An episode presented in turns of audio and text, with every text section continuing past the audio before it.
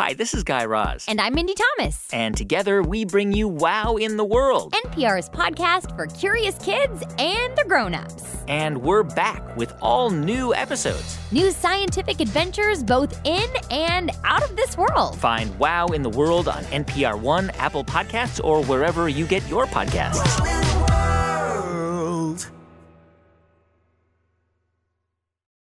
La venganza es un plato que se come frío. ¿Me explico? O sea que tiene que estar muy paciente, sereno, no en la calentura, y en algún momento iba a tomar revancha. Este es Víctor Basterra, argentino de 69 años. La venganza, esa venganza fría a la que se refiere, llegaría en 1984 y sacudiría a todo el país. Pero su historia comienza mucho antes, a finales de los 70, cuando Víctor fue secuestrado por el gobierno militar y un día, siendo prisionero, le dieron la opción de escoger. Me llevan abajo y había un tipo que me dice, ¿trabajas o te morís? Y Víctor escogió trabajar. Bienvenidos a Radio Ambulante desde NPR. Soy Daniel Alarcón. Hoy el fotógrafo, la historia de un secuestro, un trabajo inesperado y un sobreviviente. Una advertencia a nuestros oyentes. Esta historia incluye descripciones, a veces gráficas, de tortura. Nuestras productoras son Clara Ibarra y Alexandra Hall. Aquí, Clara. Es 1979 y en la oscuridad de un altillo, en el centro de Buenos Aires, Víctor Basterra, de 34 años, encapuchado, golpeado, está siendo torturado. Con eh, descargas eléctricas, que acá se le llama la picana eléctrica o la máquina. Casi me matan. Esa es la realidad, porque yo tuve dos paros cardíacos ahí, en esas sesiones extensísimas de tortura. Era la época de la Guerra Fría. El general Jorge Rafael Videla era el presidente de una dictadura militar que pretendía aniquilar todo tipo de disidencia política en la Argentina. Años de militancia en una unidad básica del peronismo y su trabajo como activista gremial hicieron que Víctor fuera el candidato perfecto para que miembros de la Armada, de la Prefectura, de la Policía Federal y del Servicio Penitenciario Federal lo torturaran, uno detrás de otro. Porque los tipos se cansaban de dar, entonces se iban, venía el otro equipo. Decían, nosotros tenemos todo el tiempo del mundo. Uh, lo que nos va a venir de cuenta de luz, decían con este hijo de puta.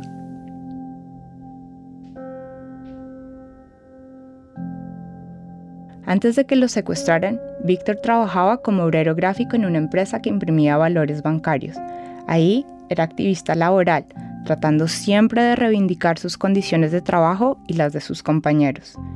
El tiempo libre que le quedaba lo invertía en ayudar a mejorar el barrio en el que vivía y en Laura, su compañera, quien hacía dos meses acababa de dar a luz a su primera hija, María Eva. Víctor sabía que su nombre figuraba en la lista negra de los patrones, y para que no lo pudieran echar del trabajo, decidió operarse de una hernia. Y es ahí, en medio de la convalecencia, que un día... Golpean las manos a las ocho, ocho y media de la mañana y nos asomamos con mi compañera y vimos un tipo con saco de cuero, medio rubio. Entonces al final abre un poquito la ventana, mi señora desde el, desde el dormitorio. ¿Qué quiere? Eh, de crédito Lanús, venimos a, para que... Eh, no, no, no, gracias, gracias, no. Entonces digo, ¿quién será este hijo de puta? Mientras Laura cerraba la ventana, Víctor vio como el tipo inspeccionaba disimuladamente el candado del portón.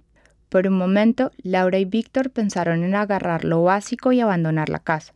Ya varios de sus amigos activistas habían desaparecido en circunstancias extrañas. Comentaron la situación y para relajarse un poco, Víctor salió al patio. Me asomo así y veo a cinco tipos que me estaban apuntando así. Y yo me quedé.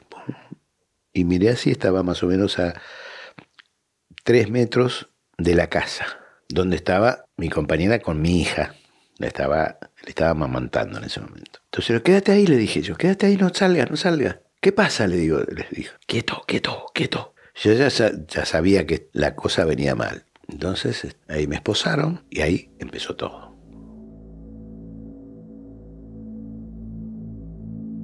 Los tipos le ordenaron a Laura que se cambiara y que alistara el Moisés y otras cosas para la bebé. La subieron a un carro y se las llevaron. A Víctor lo golpearon durante un buen rato y después le pusieron una de sus pijamas y lo montaron a otro carro. En la mitad del trayecto hicieron una parada en una calle desierta para encapucharlo y ponerlo en el piso del asiento trasero. Su destino, más tarde se enteraría Víctor, iba a ser la Escuela de Mecánica de la Armada, más conocida como la ESMA. Yo tropiezo en un escalón e inmediatamente escucho a alguien al lado y dice, este va a la huevera. La llamada huevera era una de las principales salas de tortura de la ESMA, un cuarto hermético cuyas paredes estaban cubiertas con cajas de huevo para ahogar los gritos. Allí fue donde empezó la tortura y donde Víctor sufrió los dos paros cardíacos que casi lo matan. Te amarraban las, los tobillos y las muñecas con ligaduras a los extremos de la cama, la cama de hierro, sobre una colchoneta, y, y te ponían un cable de un dedo del pie a la cama de hierro. Vos sentís que todo el cuerpo se te, se te arquea, vos te arqueases, la musculatura reacciona independientemente de tu cerebro. A Víctor le hacían todo tipo de preguntas, que dónde estaba la plata, que si conocía ciertos lugares, que cuándo iba a ser la próxima cita. Y te preguntan sobre cualquiera. A mí, por ejemplo, me preguntaban sobre un tal Petrus. Me dieron mucha máquina de Petrus. Petrus, ¿dónde está Petrus? ¿Quién es Petrus? ¿Dónde está Petrus? Y yo ni idea.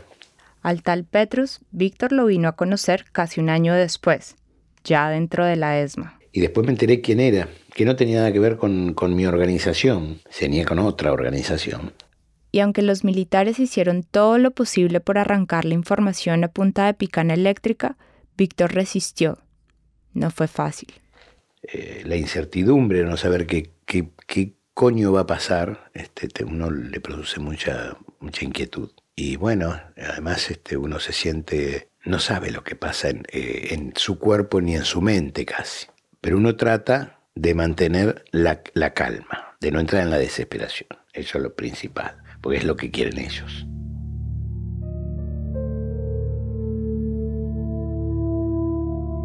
Después de tres días en la huevera, lo subieron a lo que se conocía como capucha. Y capucha era el altillo de un edificio muy grande con cabriadas de hierro que sostienen las tejas y en, esa, en esa, entre esas cabriadas estaban los prisioneros. O sea, en ese depósito penumbroso, maloliente, frío en invierno, terrible frío y caluroso en verano porque está pegado al techo. En Capucha, como su nombre sugiere, había muchos prisioneros encapuchados, todos separados por unas vigas de madera y obligados a tener la cabeza siempre hacia el pasillo, en dirección a la bota del guardia. Ahí estuvo tres días, agotado física y mentalmente, hasta que lo bajan de nuevo a la huevera.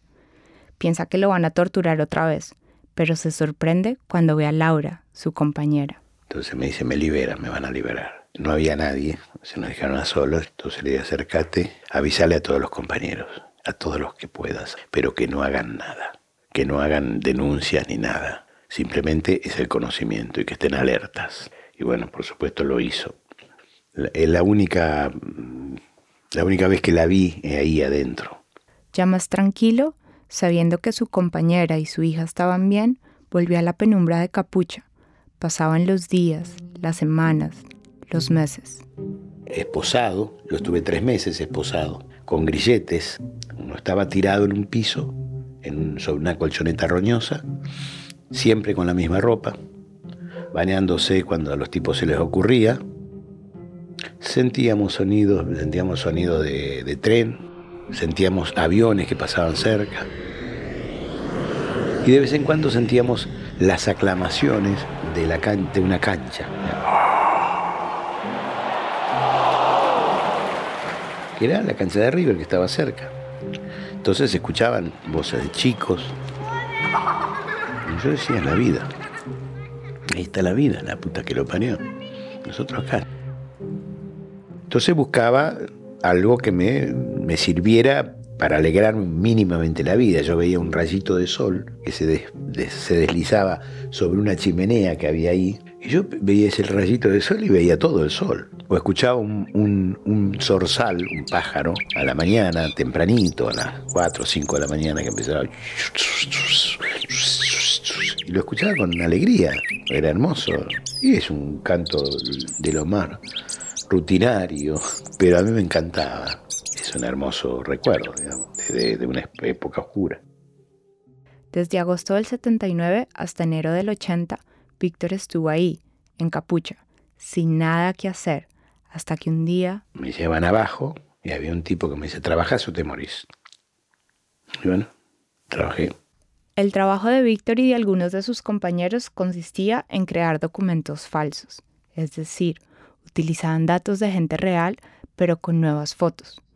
Los militares usaban estos nuevos documentos para blanquear coches robados, para legalizar el traspaso ficticio de propiedades y para hacer muchas otras cosas ilegales. Donde se hacía en la Escuela Mecánica de la Armada. ¿Quiénes lo hacían? Los prisioneros. Los prisioneros que es como mano de obra esclava realizaban ese trabajo. Yo fui esclavo justamente haciendo esa tarea.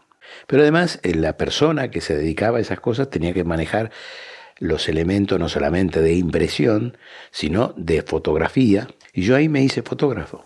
Víctor entonces fotografiaba a un militar, cortaba el negativo, lo revelaba, lo secaba y luego hacía las copias para todos los documentos que necesitaban. O sea, el tipo de tenía cédula de identidad, documento nacional de identidad, registro de conductor, credencial policial. El tipo necesitaba cuatro documentos. Para Víctor, el solo hecho de trabajar, de salir diariamente de capucha, fue un cambio importante, pues ya no estaba echado todo el día en una colchoneta encapuchado y esposado. Ahora tenía a mi disposición un laboratorio gigantesco donde yo me encerraba para aislarme de lo que pasaba afuera. Afuera del laboratorio, no te olvides, eran salas de tortura. Y...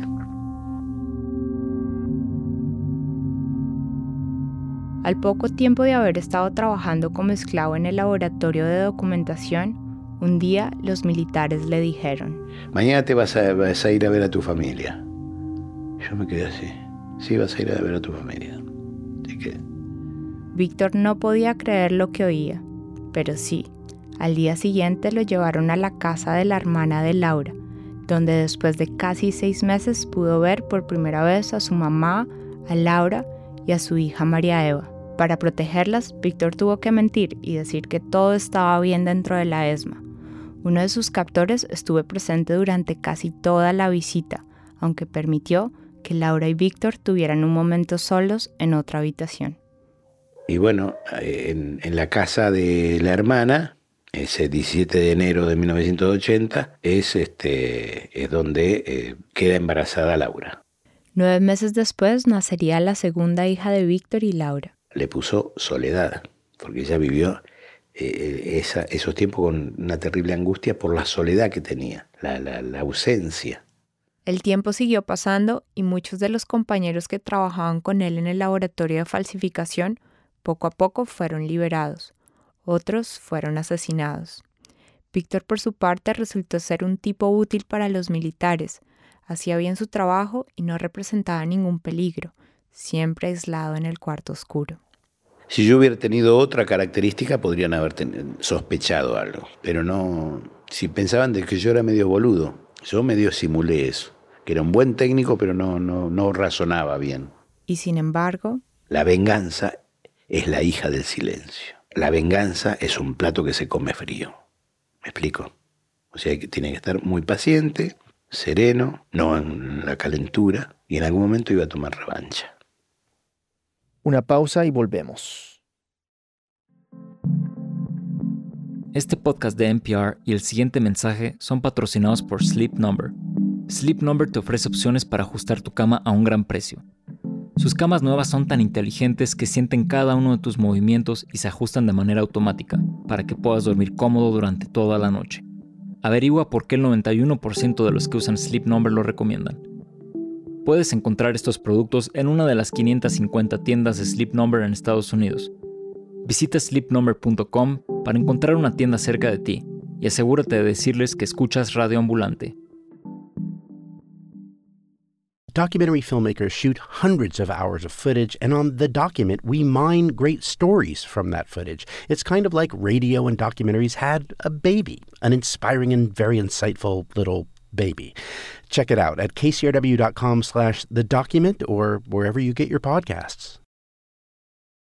Ya entonces, desde su cuarto oscuro en la ESMA, Víctor estaba empezando a planear su venganza. Clara nos sigue contando.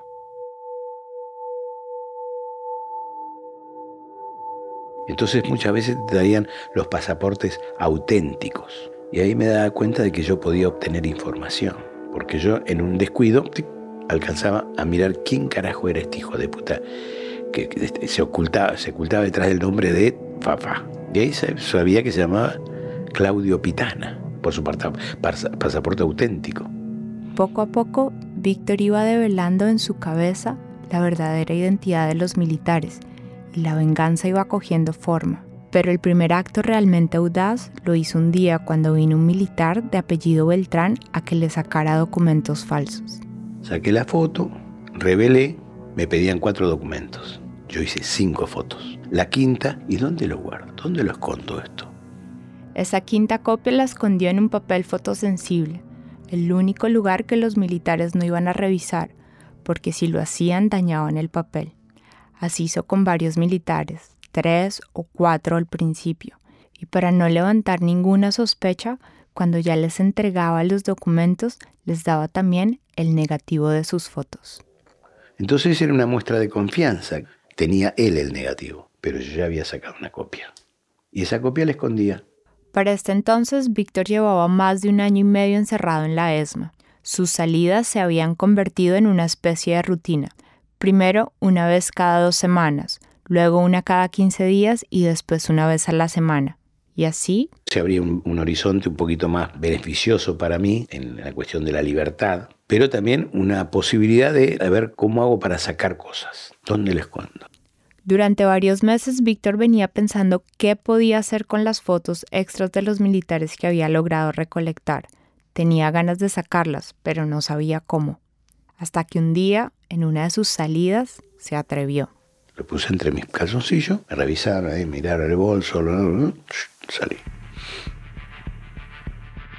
Una vez llegó a su casa, Víctor escondió las fotos dentro de una bolsa negra en un hueco que abrió en un armario, y Laura desde ese momento se convirtió en su único cómplice. El éxito de este primer intento motivó a Víctor a seguir recopilando cuanto podía, no solo las copias de las fotos y algunos documentos, sino también información que iba oyendo. Eh, eh, cuando estaba en el comedor, en el sótano, los escuchaba, en mi cabeza quedaba todo registrado, que nadie se equivoque. Eso era un ejercicio que yo había hecho de como el, ciego que desarrolla el oído. Entonces, este, digamos, mi refugio era mi memoria. La laxitud de las reglas coincidió alegremente para Víctor con el fin de la guerra contra el Reino Unido por las Islas Malvinas. El combate de Puerto Argentino ha finalizado. Nuestros soldados lucharon con esfuerzo supremo por la dignidad. Era junio de 1982 y los militares no solo perdían la guerra de las Malvinas, sino la poca credibilidad que les quedaba. Sus prioridades eran otras. Les tocaba preparar su retirada del poder. Entonces las cúpulas que habían sido los, los dueños de la vida y de la muerte comienzan justamente a armar esa retirada. Entonces tienen que llamar a elecciones, tienen que armar toda una, arquitectura eh, para que ellos se les permita negociar y les permita eh, retirarse con el, menos, el menor costo posible. En abril de 1983, el último presidente militar que tuvo la dictadura, Reinaldo Vignone, da una orden. Que destruyan todos los materiales que tengan, todo lo que pueda comprometerlos para que haya pacificación, que destruyan todos los legajos de, de la gente que era buscada, con, como todo lo, producido en los lugares donde este, han sido cuestionados. Todo el material que iba a ser eliminado comienza a ser juntado en la ESMA. En un momento determinado agarraron todos los negativos que había, estaban en la inteligencia, ¿no? los metieron en una bolsa y lo iban a quemar. Entonces yo en un descuido, yo entro y miro y me veo a mí mismo. Víctor se encontró unas fotos que los militares les habían tomado a él y a sus compañeros de capucha en 1979, al principio, 20 días después de haberlo secuestrado. Entonces yo ahí es de donde yo rescato la tira de negativos de los prisioneros, de los compañeros y mi propia foto. Además rescato otras cosas, un montón de libros que yo puedo rescatar como yo tenía ese trato con los suboficiales, yo llevaba el bolso y le digo, mira, ¿me, puedo llevar estos libros que, los van a quemar y me, gusta leer? Sí, llévalo. Yo me llevaba. Pero adentro de los libros llevaba otras cosas. Papeles, esto, aquello y lo otro. Incluso fotos. Y las fotos, sobre todo, serían claves. Víctor fue liberado en 1983, pero claro, la historia no termina ahí. Incluso con un nuevo gobierno democrático, la sombra de la dictadura quedaba y las fuerzas de inteligencia le advirtieron a Víctor que lo estarían vigilando. Te vas, pero no te hagas el pelotudo, porque los gobiernos pasan, pero la comunidad informativa siempre queda. Cada 15 días o cada 10 días venía un oficial de la Armada o un oficial de prefectura a controlarme. ¿Y cómo están las cosas? ¿Está todo bien? ¿Todo tranquilo? ¿Eh? ¿Está bien? ¿Tu mamá cómo anda? ¿Tu, hermano? Un agente iba tanto a la casa que Víctor tuvo que decirle a sus hijas que era un compañero de trabajo. ¿Cómo explicar a una criatura chica que este es un torturador hijo de puta? Que este es un desaparecedor de personas. Durante esos meses, con la ayuda de un amigo, Víctor fue armando una especie de cuaderno en donde pegó las fotos y los negativos de los compañeros y de los militares y escribió la historia de cada una de las imágenes. En mayo de 1984 decidió llevarlas a la Comisión Nacional sobre la Desaparición de Personas, CONADEP, una institución recién fundada por el gobierno democrático del presidente Raúl Alfonsín para esclarecer las múltiples denuncias de personas desaparecidas. Y le dije, acá les traigo un material, creo que les va a interesar mucho, pero hay que tratarlo con sumo cuidado, porque yo estoy siendo controlado. Los tipos se quedaron, el material quedaron así. Claro, era la primera vez que veían algo semejante. Y esto no tienen que divulgarlo bajo ningún aspecto, porque si no, soy hombre muerto. Los investigadores de la CONADEP lo ayudaron a trasladar a su familia a un lugar seguro en Neuquén, una provincia del suroccidente en la Patagonia Argentina. Finalmente, para el mes de agosto de 1984, se decidió a denunciar todo con la ayuda de los abogados del Centro de Estudios Legales y Sociales, o CELS. El lío que se armó fue bárbaro. Primero la presenté en, un juzgado, el juzgado 30. Acá traigo una carpeta con y di una, un testimonio ahí en el juzgado y después se hizo una conferencia de prensa en el CELS. El único medio que estuvo presente, un periódico de la izquierda peronista, agotó en un día dos ediciones. Víctor lo saca y nos lo muestra. Este es el diario, la portada del diario de La Voz del 30 de agosto de 1984 y dice ESMA da fotos exclusivas, 73 caras de represores y del interior del campo ilegal de la Armada que operó hasta 1983. Y acá están las fotos de lo que era el sótano una imagen mía tomada en ese momento. Y en el interior están las fotos, la cara oculta de la ESMA. Nos señala las caras de verdugos y víctimas, de gente que conocía, compañeros, amigos. Otra persona, este es su suboficial, este es suboficial de la Policía Federal, este es un oficial de la Policía Federal, estos son dos integrantes de, la prefectura, pero están todas, buena parte de las fotos que yo aporté en su momento. La represión en la ESMA, dice. Y yo fui compañero de cautiverio de él. Bueno, de ella fue eh, compañero de militancia. De él no. De él sí, de ella sí, de ella sí. Fotos de los sectores de detención y de tortura de la ESMA. Fotos de los militares.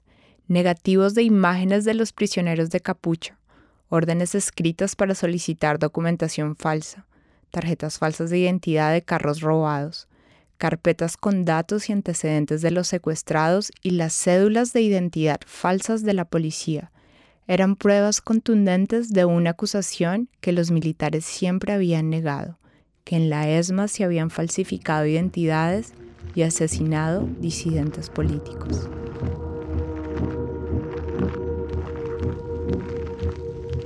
Las tres fotos color que hay eh, en esta hoja eh,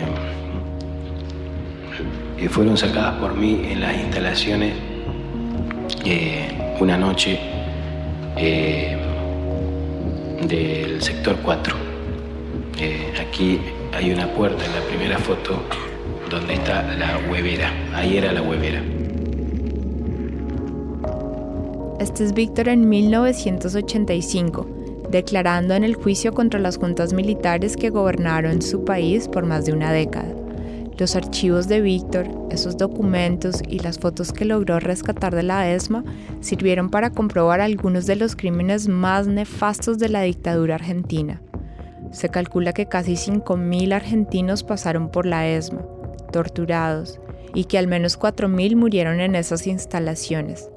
Delante del tribunal, Víctor, un fotógrafo occidental, pudo recordar algunos de ellos.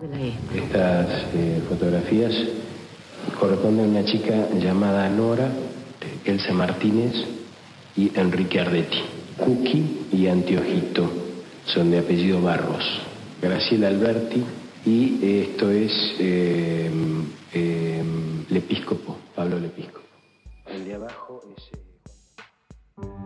Hay más, claro, muchísimos más.